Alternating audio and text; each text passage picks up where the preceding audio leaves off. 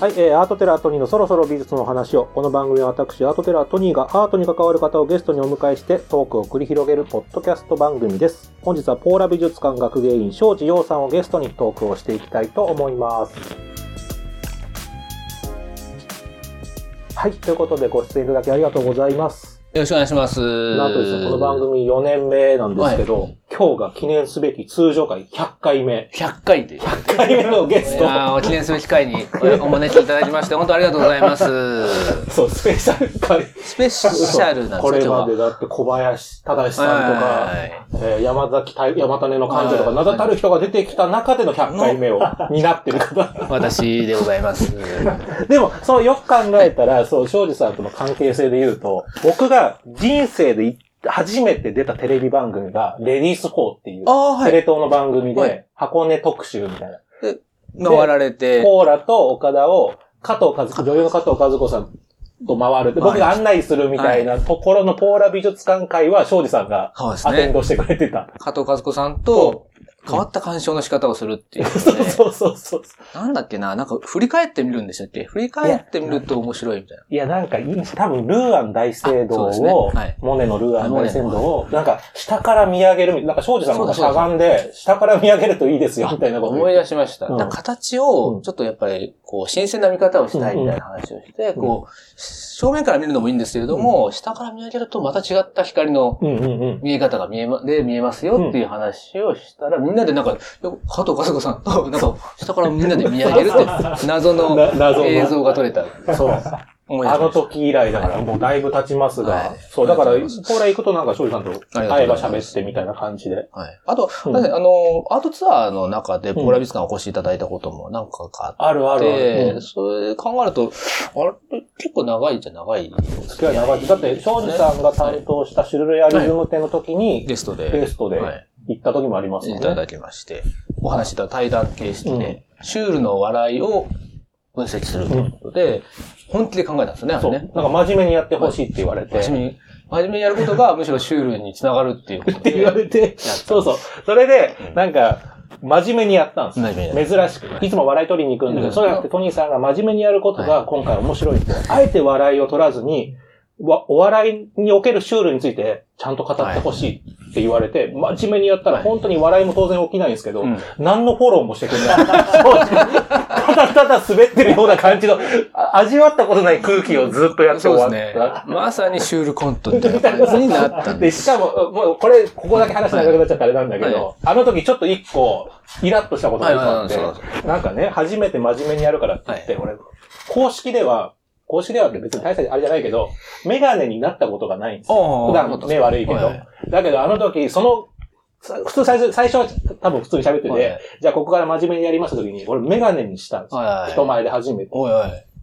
なのに、庄司君はなぜかその時、コンタクトにしてて、普段メガネなのに、こっちがなんかブレちゃったというか、あー、なるほどね。なんで君はメガネできたんだよ、みたいな感じになっちゃったのが、あれはちょっとすごい不不満でした。まあ、突っ込み不在のままに、こう、なんかずるずるいくいいのかなみたいな感じのね、そういうのがありましたけども。まさにいろんな、うんあの、印象派から、シュールレアリスムから、うんいろんなものを一緒に見ていったような、うんのもありますよね。本当にトニーさんとは。だからそういう意味では、なんか100回目でなんかこう、ふあさわしいって言ったらあれだけど、なんかやっぱ関係性あるからね。はい今日よろしくお願いしま。すそしてあの、ポーラ美術館の会は今回から3回にわたってお届けするということで、次の回には山間田さんはい。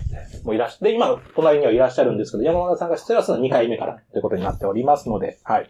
またそれも皆さんお楽しみいただけたらと思います。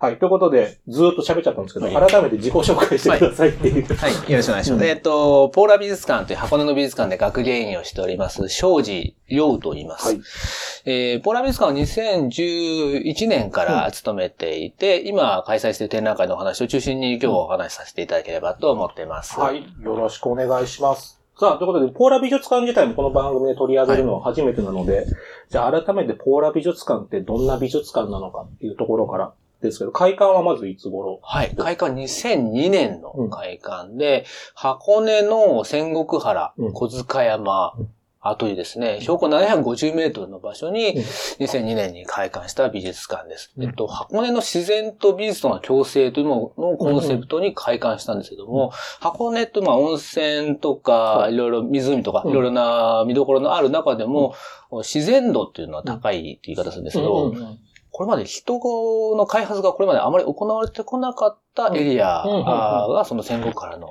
場所にあって、その中で自然を楽しみながら美術も楽しんでもらいたいというですね、コンセプトのもとに開館した美術館。それがポーラ美術館という。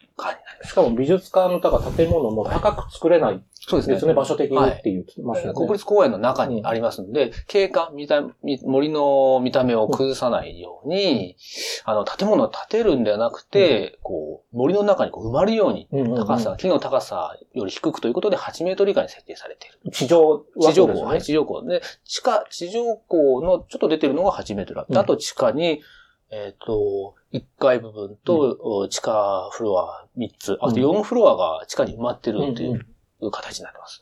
結構森の航空ドローンとかで撮ると、ちょっと、ちょっとした秘密ですね。確かに確かにですよね。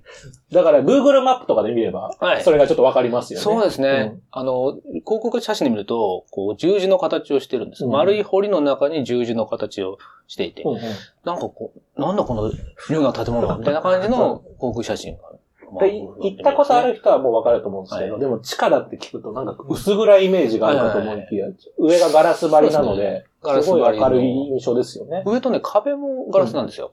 あ、カフェのなので、地下1階入っても壁が、斜面を、傾斜地を使ってるんで、あの、壁と天井をガラスにすると、あの、まあ、温室みたいな感じですよね。うんうん、なので、地下に入っても自然光で明るいというのがポラリスさんの特徴ですね。そうだ。それで思い出したけど、レディースホーの時に、はい、なんか、印象派の見方みたいなのを庄司さんに教えてもらっただけじゃなくて、なんか自然と共存だから、ここは虫を殺さないんですみたいな。はい、なんかあの、搬入口のところをなんか取った覚えが。あ、そうですね。搬入虫除けが。虫除けが。虫を殺さないんだよ。そうですね。虫、虫返しみたいなのがあって、うんうん、虫がこう登ってこれないような作りになっているんですね。いわゆるネズミ返し。ネズミ返し、ネズミ返しみたいなのがあって、こう、トゥルッと滑るようになってるっていう 小技がついてるんですよ。あれ、他の美術館についてんのかな？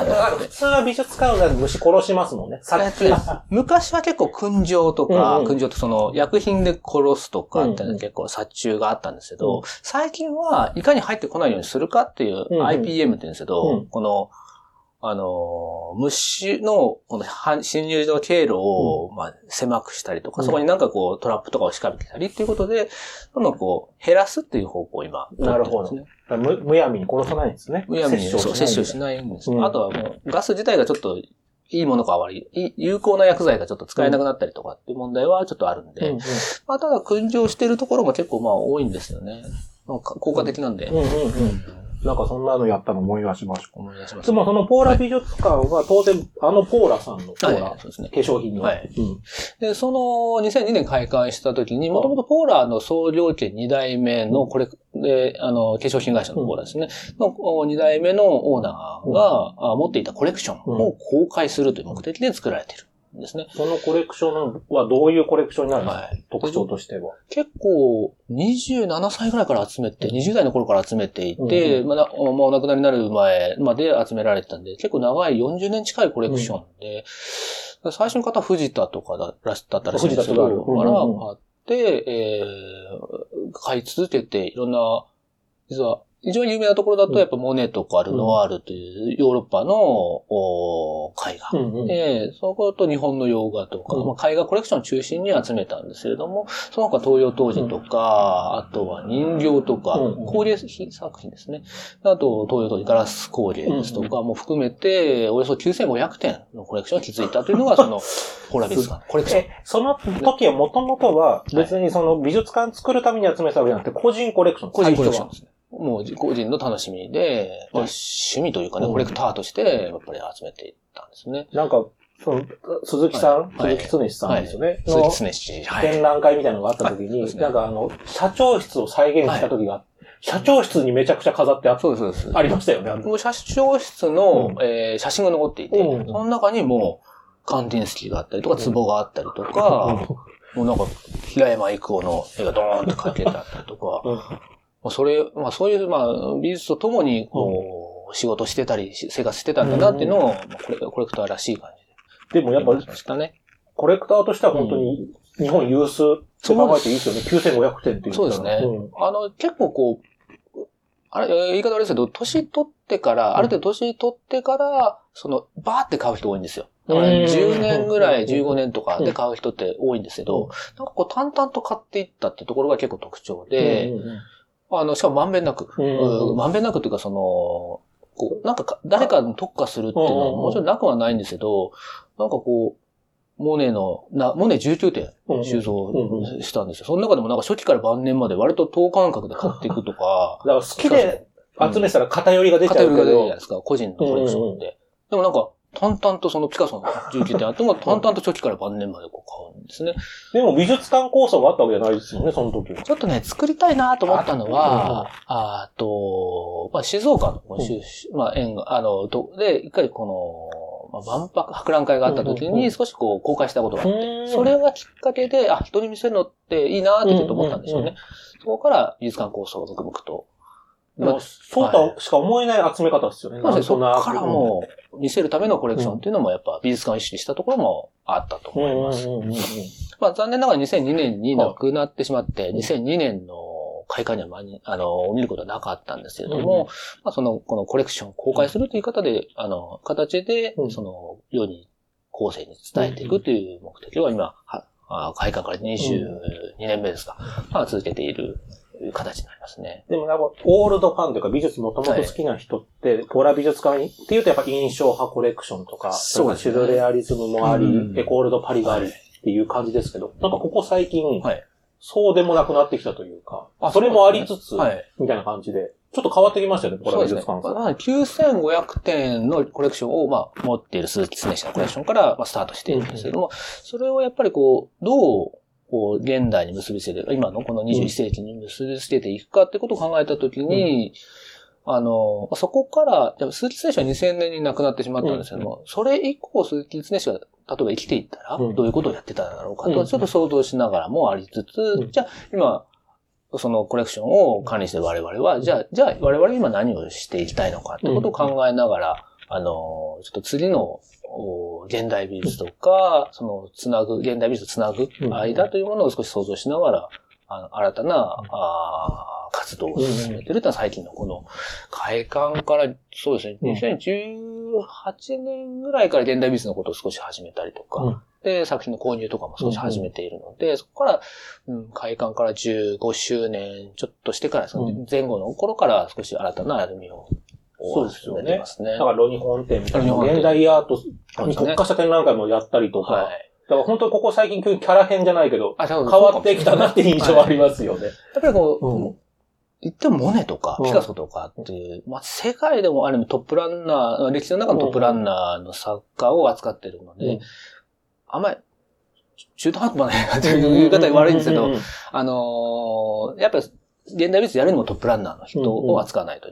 と、なんかこう、やっぱりさコレクションの中のバランスとか、あの、やっぱり展覧会の流れとできないと考えて、やっぱりそこは、その現代美術やるにしても、やっぱり集中して構成とか、あの、こうちょっと、モネのクオリティとかに負けないような展覧会したいなと思ってやってますね。だって、コーラさんといえばやっぱあとあれです。リヒタできた。ー。あれやっぱ話題になりましたもんはね。28億ですか？ああ、そうです。ニュースになっちゃったんですけど。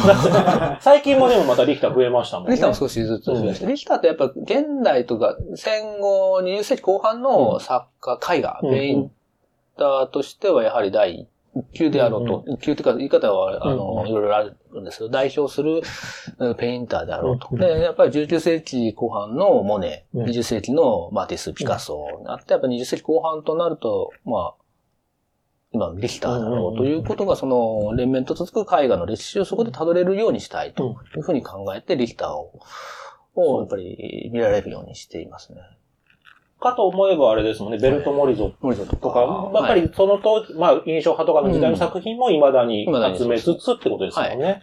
そこはまあ、そのうん、印象派とかも、ちょっと、すべてが完璧に歴史を辿れるわけではなくて、うん。モリゾっていうのは、どうしてもその、あの、ほそう、重要なピースだったので、あの、まあ、女性の画家であることとか、彼の女の存在が印象派に与えた影響とかっていうことは非常に重要な存在だったので、まあ、収蔵させていただいたって感じ。なんか最近すごい人気っていうか、ポストカード売上ランキングの、すごいんですよ。ベルトモリゾン、ベランダ見てですあ、あの、バルコニー。あ、バルコニーかね。あれがなんかすごい人気だっていう。なんか人気なんですよ。今まで、ルノワールのうんレースの帽子の少女っていうのをまあ、看板娘的に扱ってたんですけうんど、なんかこう、ちょっとね、あれはこううん、可愛いでしょ？みたいな感じの、はいはいはいはルノワールらしい作品なんですよ。ちょっとこう、奥ゆかしい、うんちょっと視線をこう、伏せたような。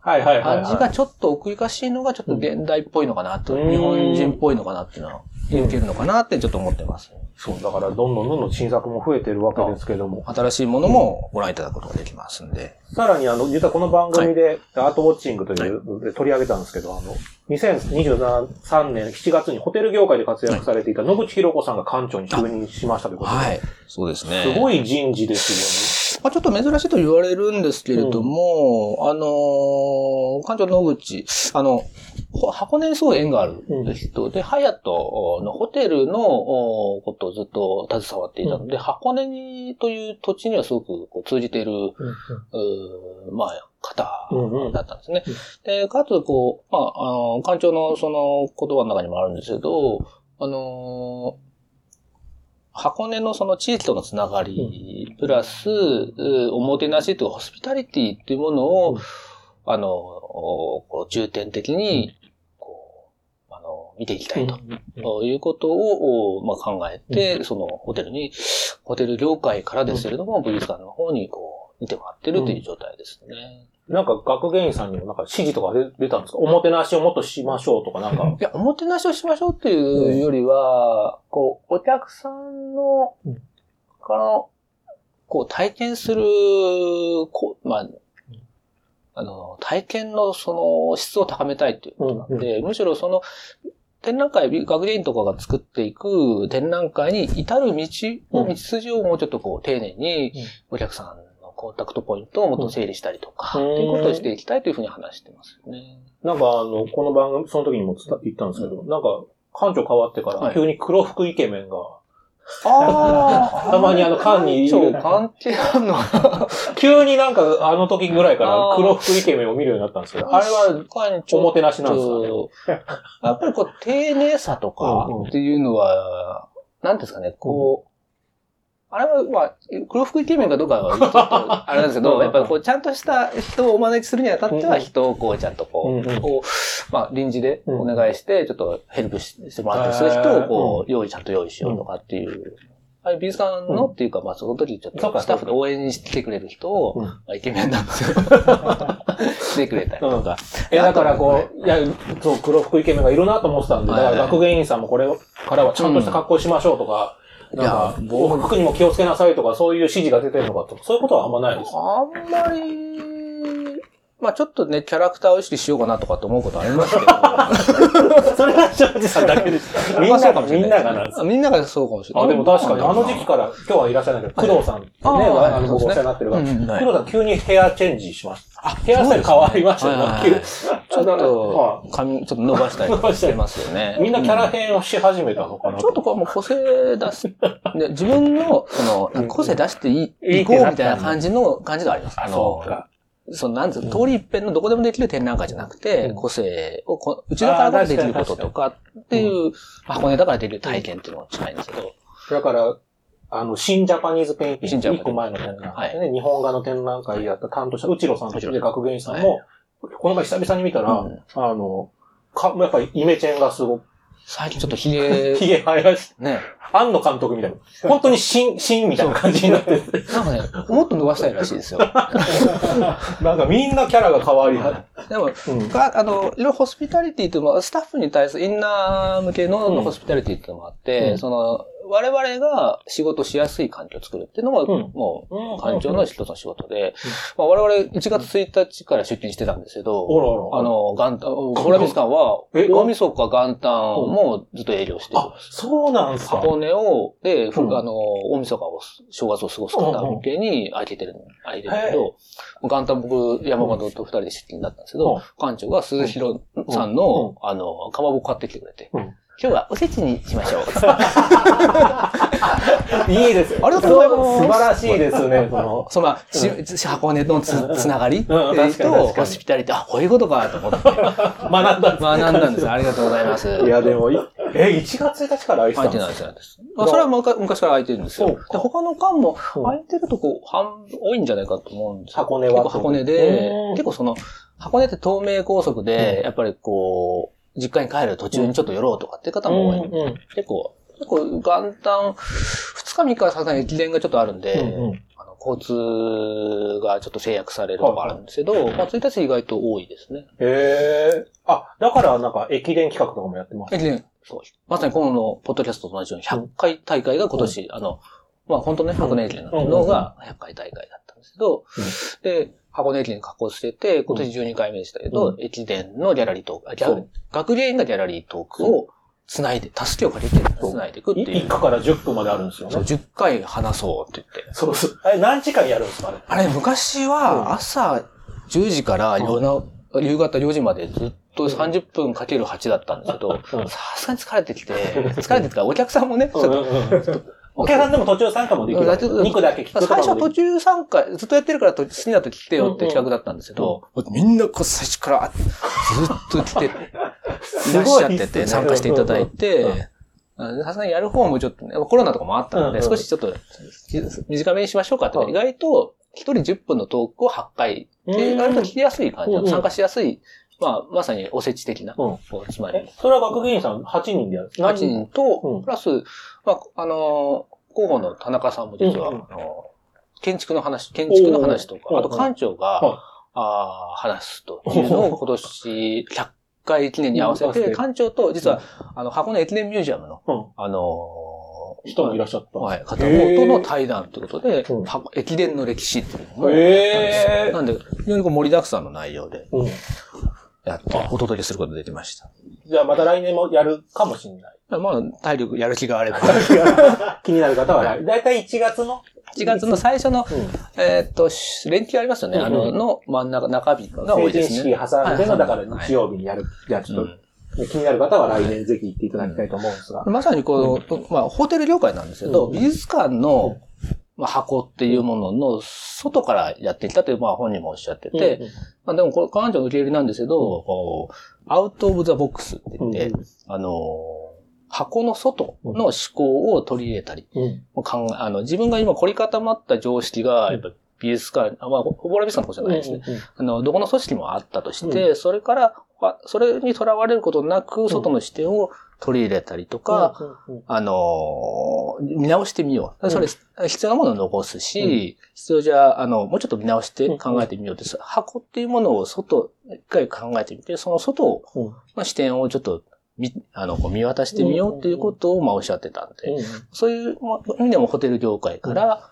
美術館へっていうのは本当に、まあ、我々としてもありがたい、うんうんうん。あのーこういうタイミングだったなと思ってます。まあ、まだ、だから1年経ってないわけですけど、ね。今後だからどんどんどんどんまだ変わっていくと思いますよね。そうですね。まだ変わって間もないっちゃ間もないので、はい。ちょっと注目していきたいわけですが、さあ、いよいよですけども、その、まあ、庄司さんが今担当されてる展覧会についても、ここからはぜひぜひ聞いていきたいなということで、はい。今開催中の展覧会、モダンタイムスインパリ1925。この展覧会、どんな展覧会なんでしょうかはい。はい。こちらですね、モダンタイムスインパリ1925、サブタイトルは、機械時代のアートとデザインというですね、非常に長いタイトルでお届けしているんですけれども、1920年代から30年代にかけての、おもう世界に広まった機械時代というですね、機械時代。あのまあ、これは第一次世界大戦以降の、うんまあ機械が大型化して日常化していくような時代の、まあ機械来産の時代でもあると思うんですけど、それののパリっていうところにちょっと焦点を当てからスタートした展覧会を今開催しています。今からちょうどや、だから大体ちょうど100年前ちょうどぐらい100年前。ど、どういうことが起こった？機械時代に。大きく言う、大きく言うと、第一次世界大戦で飛行機とか自動車、まあ、戦車だったんですが、実用化されて、で、それが戦後、そう一般化していくんですね。それの中で、それまでこう、ちょっとこう、日常から遠いもんだったものが、あ機械っていうものが、なんかこう日常に入り込んできて、パリの街中も、こう、車が、バーバー走ってうんそれ馬車だったものが車に置き換わっていって。あの、アメリカと、おフランスの間もこう、飛行機であ、行き交うようになったりって、その世界がこう、機械によって発展していった。うん。なんかこう、機械って、いいね、みたいな感じになっちょっと切り替わった時代なんですよね。それまではちょっとだから戦争とかあるから、ちょっと悪いイメージがあった。か、あとなんか労労働働とかのイメージがあったのが、はいちょっとこう、機械かっこいいぜみたいになってきかっこいい。うん。なんで、その、で、これアートとデザインっていう視点からいくと、うん。機械自体、その戦争に参加した人たちの多の一部うの、例えばレジェ、フェルナン・レジェという画家なんかは、もうね、あの、砲、砲弾、あの、う大砲ですね。大砲の方針がすごいかっこよかったらしくて、て。へえ。なんか、それに見せられて、それまでキュビスムっぽい絵描いてたのを、うん。なんかちょっとこう、歯車とか、その、筒みたいなものを描き始めるんですうん。ね。だからその美的なセンスもにも変化があったりとか、うん、あとはロベルト・ローネっていう作家が、あの、本当に飛行機に大好きになっちゃって、あのプロペラとか、うん。そういう、その回る回転運動みたいな、うん。工場みたいなうん。メカニックなものを海外に書いていくっていうものも、まあ、訪れるっていう、それが20年代に新しく現れた文。文化として出てきます。だから機械が、機械化になったことによって美術界も変わってったよっていうのが今回展覧会でわかる大きなってこと。ですねうんうん。で、同時になんですけど、まあ今、機械が発達していくと、機械自体が美しさを求めるようになっていくっていうことも同時にあります。それまで動けばいいや。はいはいはい。ああ、の、なただちょっと運べればいいやっていう実用的なものだったのが、より美しく走るようになりたいとか、おー速く走るようになりたいとか、そうその目的以外のことも少し求め始めるようになる。はあはあそれはまあ、ちょっと言ってみればアートに近づいていく機と械の方もってことなんだ。機械、例えば、レース、レーシングカー、ね。ねあの、レーシングカーも、すごい美しいフォルムと走うんれて、それは馬車のを、馬車をちょっと改造しただけの車だったものが、流線形になったりとかちょっとこう角度とかうん、あエンジンルームを見せびらかしたりするっていなるほど、なるほど。う文化も生まれてくるんですね。ほー。で、それ、こう、マルセル・デュシャンの言葉で、マルセル・デュシャン電気で泉ってやった人ですね。作った方ですね。が、あの、ブランクーシって彫刻家と、あの、レジェット3人で航空ショーに出かけてった時に、1910、まだ戦中かな？戦前かな？の、まだ1910年代でしたけども、出かけてって、うん。プロペラを見、見たんですね。飛。行機の。飛行機のプロペラが展示されてて、えー、まあ、電気には、うん。もうこれ以上のものは、もう絵画とか芸術にはできないんじゃないか。あ美しすぎて。美しすぎて。もう絵画終わったんだ。もう、これ以上のものができるのか？はい。お前できるのか？ってこう、お ブランクーシに言われちゃって、え えー、ちょっと、ちょっと多分ショックだったと思うんですね。と思って、ブランクーシは、それまで結構、石石彫とか、まあ人の顔とかをまあ頑張って作ってたんですけど、ちょっと考え方をちょっと急ピッチで変えて、空間の鳥っていう、要するに抽抽象的な彫抽象的刻で。で、そぎ落とした流線形の、しかも磨いたうんうんうん彫刻っていうものに行き着くんですよね。そうか。じゃあ機械画がなかったらあの作品にはなってなかったかもしれないってこ機械へのと。視点の違いですね。それまで実用的な、ただの道具だと思ったものの美しさってものが、を見出した世代が現れて、うんようやくそれを、なんかこう、取り入れよう、美術の中に取り入れようとした人たちが現れた。それがになる20年ほど。あ機械時代のアートっていうふうに言えると思います。でもブランクーシはいいですよね。ただその、こんなもの作れないってなって、いやいや、こいや、もっとアートもそういう風に近づけばいいって考えたし、うんはいデュシャンなんかはもう諦めて、買ってきたもので作品作ったりとか、そうですね。なんかいろんなこう、三者三様じゃないけど、うん人によってまた違ったんでしょうね、受け取り。そう。デュシャンなんかはもう、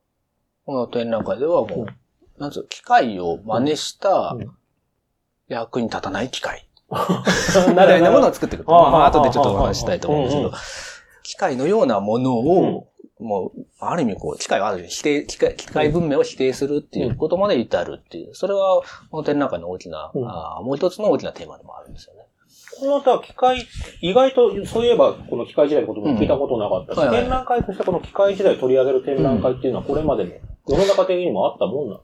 日。本、日本ではあんまり聞いたことはないですね。アメリカでは結構、あの、何回か開催されてて、というのはマシンエイジっていうのはもともとアメリカの文化の言葉で、うん、えーヨーロッパってこう手作業とかうん。職人の国だ、文化、伝統があったんですけど、アメリカってそういうのがないところからスタートして、もう人もいないし、その、たくさん作んなきゃいけないから、早く作んなきゃいけないから、機械化っていうのが早く進んだっていう背景があって。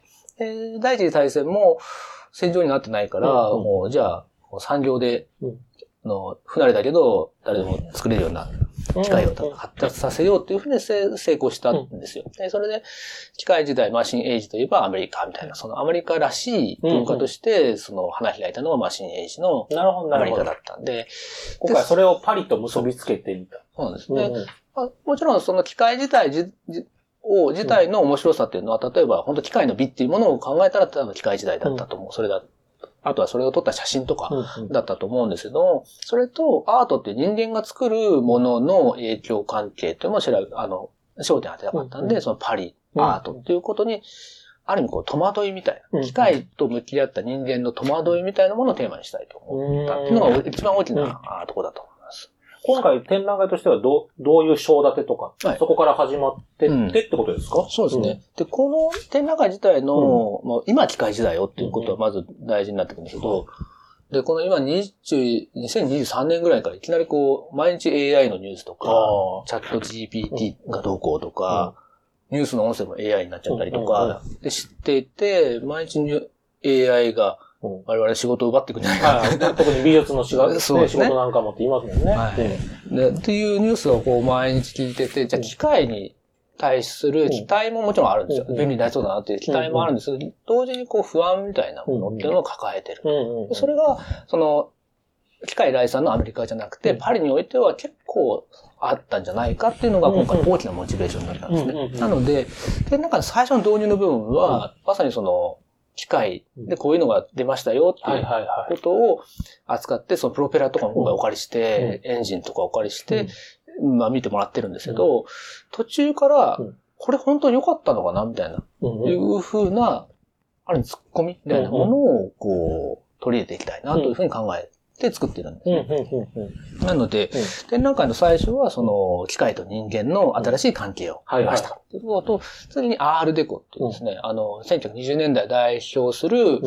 装飾芸術に焦点を当てた、ある意味アートデザインのデザインの側面から、この機械時代を見直していく。うん。でそして、機械に対して、ある意味反発した人たちとして、ダダとシューラリスム。ほうほうほう。で、これはまあデュシャンとかも含むんですけども、機械とか近代化って実はあんま良くなかんじゃないのみたいなことをちょっと考え考えた人たちを、その、シューラリスムの中で捉えるっていうこと。でそして、さらにこの視点を、あの関東大震災以降の東京っていうものに視点を移して、あの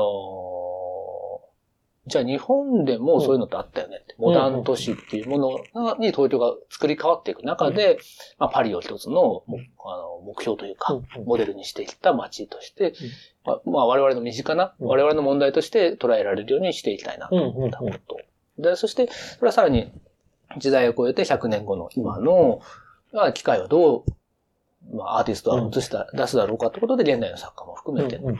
この4章プラス1の5章構成で今回はお届けしています。全部で何点ぐらい？170点ぐらい。まあ、結構小さい、うん香水瓶とかガラス工芸の作品であ小さいものが多いんで、うん。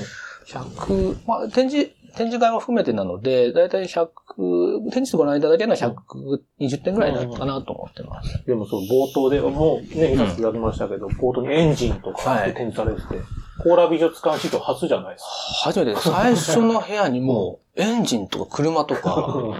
ああ、あの、な、これ何ですか？ってみんな思う。うんうんものばかりで、う。ん実は本当に、うんそれこそアウト・オブ・ザ・ボックスなんですけど、美術館の、おには展示されないものうんうん。を、をどんどん取り入れたかったっていううんなるほど、なるほど。ど。プロペラとか。うんうん。ああ。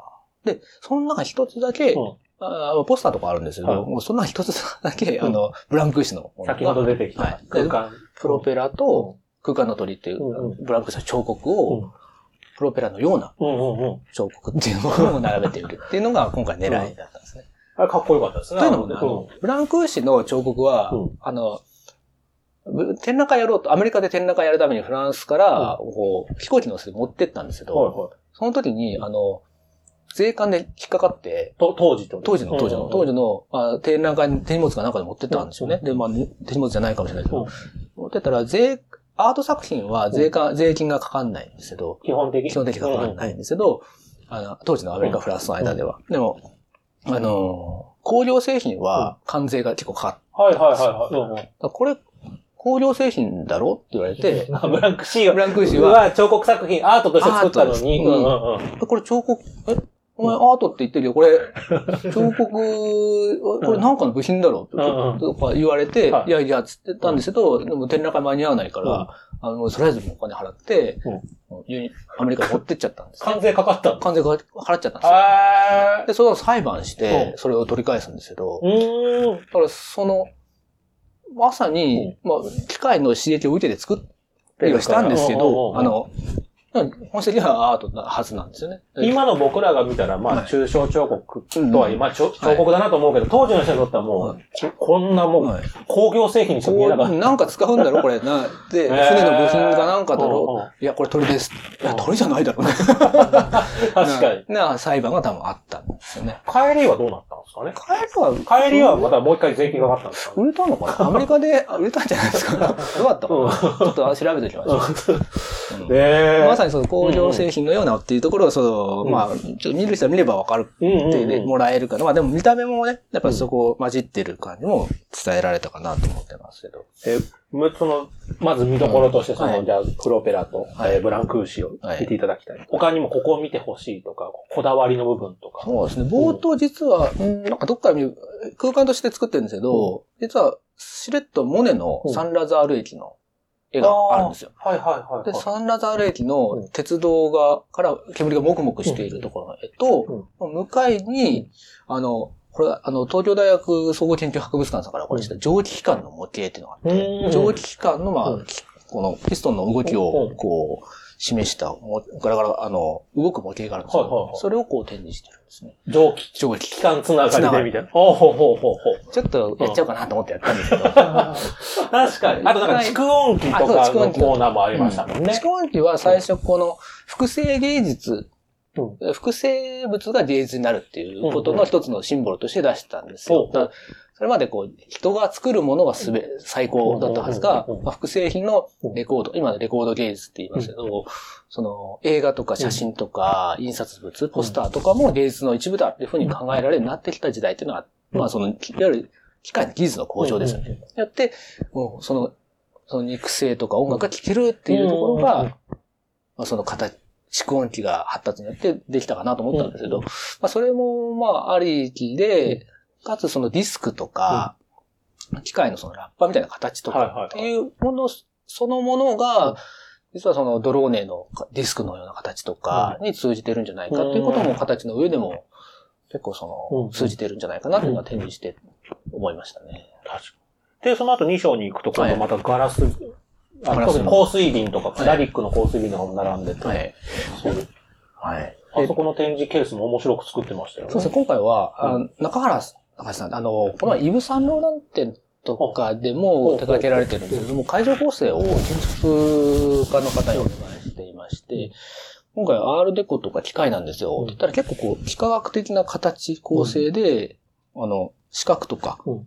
こう、アーチとかっていうものが、ね、繰り返すようにもう作作るっていうふうにおっしゃってて、へー。と思いながら、プランこう、実際組み上がってみたら、あ、なんかこう、こうなんですかね、結構点で見せる、あの、うん展覧会って結構あるんですけど、はこう面で見せるっていうか、空間で。空間で、こう、この幾何学的な形を表現したっていうことがすごいよく伝わって、まあ、それが、よかった、見どころの一つかなと思いました。でも、アールデコジャンルだっていっぱいある中で、はい今回、ここを選ぼうみたいなのは、例えばどう、どういうふうにセレクションしてったんですかそうですね。まあ、アールデコっていうものがそもそも捉えづらいものではあるんですけど、日本だと、あと、朝、あの、と東京都庭園美術館さんがあるんで、すごく、まあ、知られてきてはいるんですけど、アールデコって、実は1966年に初めて生まれた言葉で、あれで、マシンエイジからしたら、だいぶ先になっちゃうもう後から生まれて、当時はいろんな言われ方してましたし、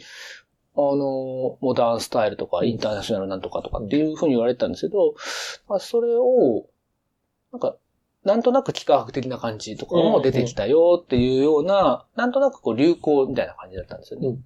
捉えづらいものだったんですけど、今回は、うん。その機械っていうものをコンセプト、あの、軸にしてみると、一つのちょっと捉え方ができると思ってて、うん。それはあの、機械による生産、機械による、その、手作業っていうものをじゃなくて、機械によって型で作ったりとか、これまで職人さんが一個一個作ったかもしれないけど、大量生産。大量生産、うん。木型を使ってキャストして作るっていうものの生産の仕方が取られるようになった。で、それと、あ機械そのもの、車のカーマスコットとか客船、豪華客船の内装とか、あとは箱根ラリック美術館さんにありますね、オリエンオリエント急行の内装とかいうものに使われた、つまり機械を装ううん。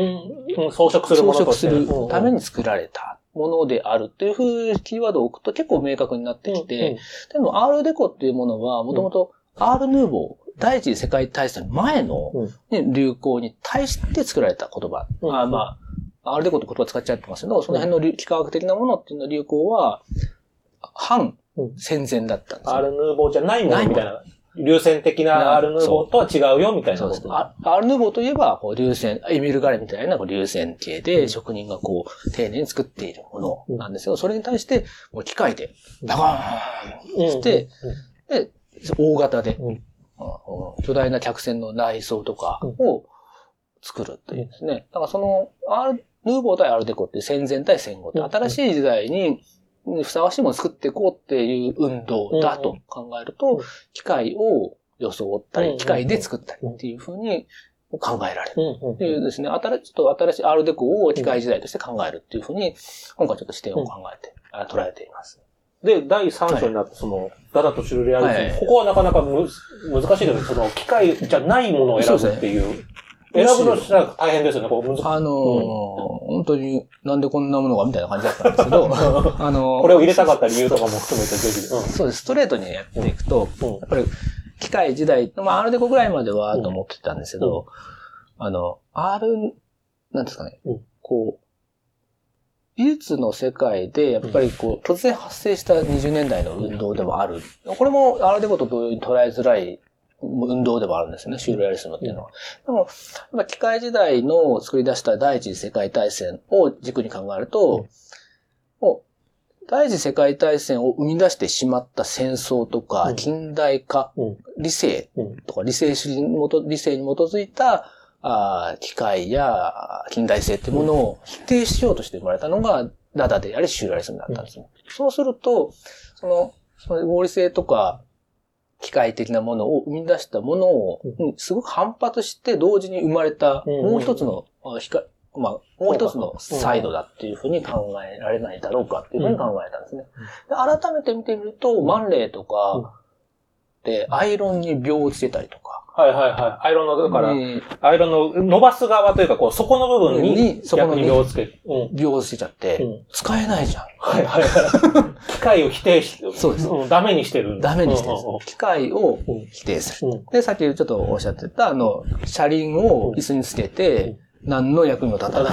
あ、その、えー、そうデュシャンがデュシャンが作った、あ、の、車椅子の上に、あの、スツールの上にうん自転車の車輪を単に既製品をバーってつけたんですけど、機械を使いながらうん。何の役にも立たない、うん。空回りですね、うするものっていうのを作っていく。うん。であの、っていう、あとは、コラージュっていうものとかも、あ機械のようなものの科学雑誌とかをから切り出しつつも、何のうん役にも立たないような、何でもないようなもので、なんかこう、そこから生まれてくるストーリーを自分の中から紡いでいくっていう、シューレアリスムってその、オートマティックに自動的に出来上がったものから、自分の中から湧き上がってくるものは何だろうかってたあの問いかけることなんだけど、それは、そのある意味こう合理的に目的を持ってやることじゃなくて、なんか目的を失ったりとかしたところに現れてる、立ち現れるものの方が、よりアートうんだろうと、芸術性があるだろうと考えた人たち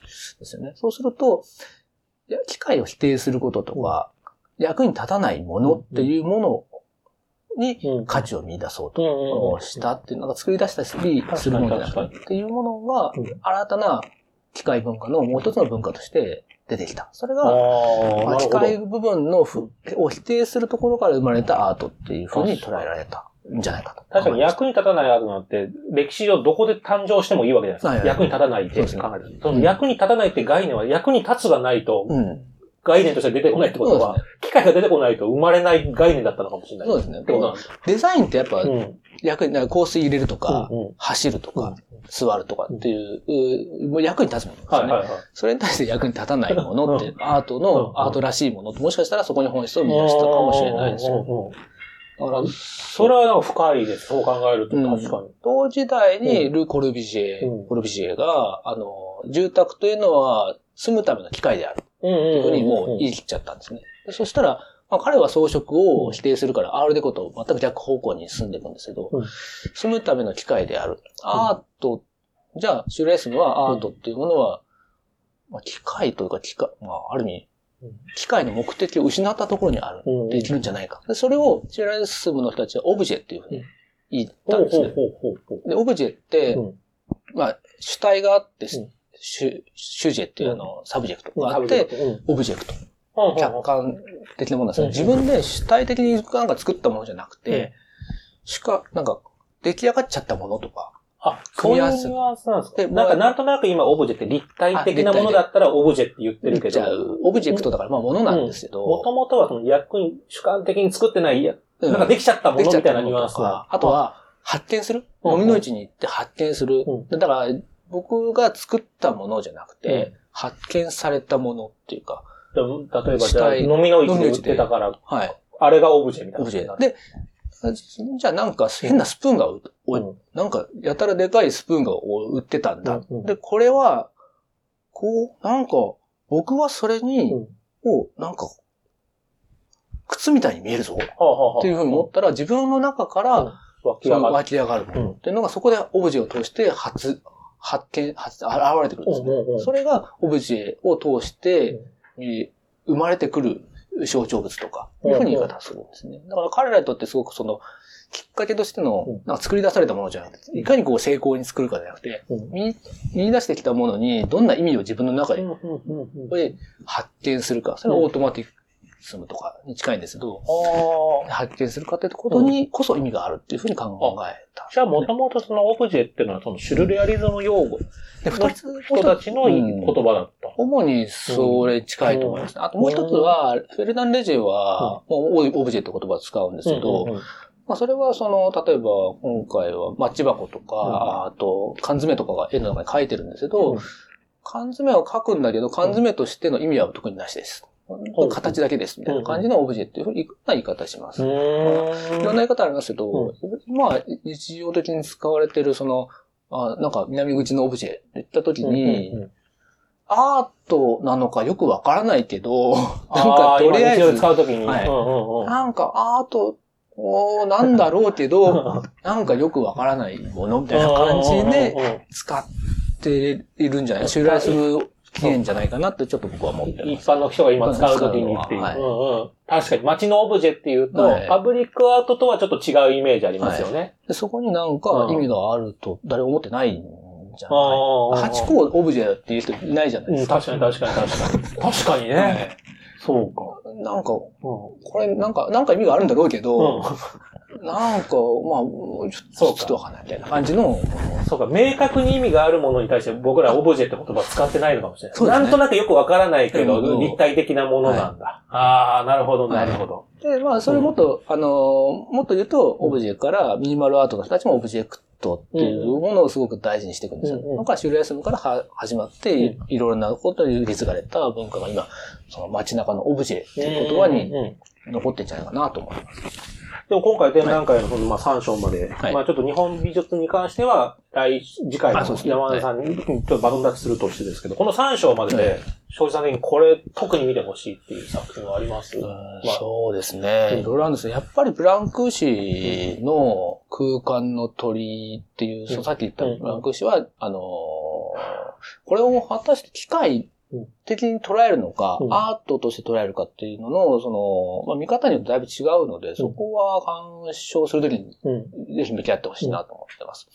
で、確かに、プロペラのような流線形だっていうふうに思っちゃうんですけど、うん。よく見ると、ちょっとくちばしみたいなのあったりとか、えちょっと、あ、うん。ここ羽みたいなついてるって思うとこもちょっとだけあるんですよ。鳥感はちゃんとあるんです鳥感ちゃんとあだから、アートが機械に近づいたって僕も言ってるんですけど、実はそこでうん。近づいたからこそ残っていうる形のものってのがあって、うん。そこにうん。むしろサッカーはうん。なんかメッセージを込めたのかなって思ってるんで、うん。なんかアートの中に寄りつつ、あ機械の方に寄せつつも残っているもの。まあ譲れない部分。譲れないアーティストとしてのね。その、機械、俺機械に俺は真似できないはずだっていうところの、そのアーティストのこだわりみたいなのを感じてほしいなと思います。あとあれじゃないですか。あの展覧会でその、今まで、まあ何回もね、ボラビューさんさん行かせてもらってますけど、その機械がたくさんあるっていうのも驚きだったんですけど、はチャップリンの映画そうですね。今回ね、チャップリン。ねモダンタイムス・イン・パリ。うんまあもちろん元モダンタイムスっていうのはチャップリンの映画から撮ってるんですけど、今回はその中のあの象徴的なシーンですね。うん歯車の中にこあの有名なモダンタイムズの有名なシーン。うん。うん。う、から、あをお上映させていただくことできて、えーまあその一部の抜粋の形でこう、機械の中に乗り込まれる。と。うんうん。を、まあ、それと機械の時代っていうのを一緒に見てほしいとうん。うん。思ってます。でこれは、まあ、機械に対する一番の、この機械、展覧会の一番のメッセージであるうん、機械に対する、まあ、面白さと不安っていうのを両方やっぱり感じてほしいなと思ってこれを手にしてます。でこれは確かに見てほしいもので、あの、機械に飲み、面白いしかっこいいけど、うん。飲み込まれてしまうんじゃないのっていうことを、うん、なんかこの現代のこの2023年、うん2024年の中で、あの、見てほしいということから、あの、チャップリンのから、あのイントラクション、イントロダクションに出てもらいました。そして最終的には現代アートまで繋がるという。そうだから、なんか過去のた単なる100年前の話じゃなくて、うんね今にちょっと置き換えてみてみるとはいっていうのがこの展覧会結構うん。通じて、はい。あの、主張しているような展覧会だなって感じがしましたね。えー、もうちょっとまだまだいろいろとお話を伺いたいんですけれども、お時間ということですか？はい。改めてじゃあ告知を最後、庄司さんからしていただけたらなというふうに思います。ありがとうございます。はい。えーモダンタイムス・イン・パリ1925、機械時代のアートとデザイン。うんえー1920年代から30年代のフランスを中心に、アートがデあー機械に接近したアート、アートに接近する機械うんというものとして、この時代や、あー文化、人々の心の動きというものを捉えたいという考えて作った展覧会です。まさにこう、デザインも含めて多様な時代の流れをお見ていただければなと思ってます。展覧会自体はいつまでというえーこれ5月の19日まではい。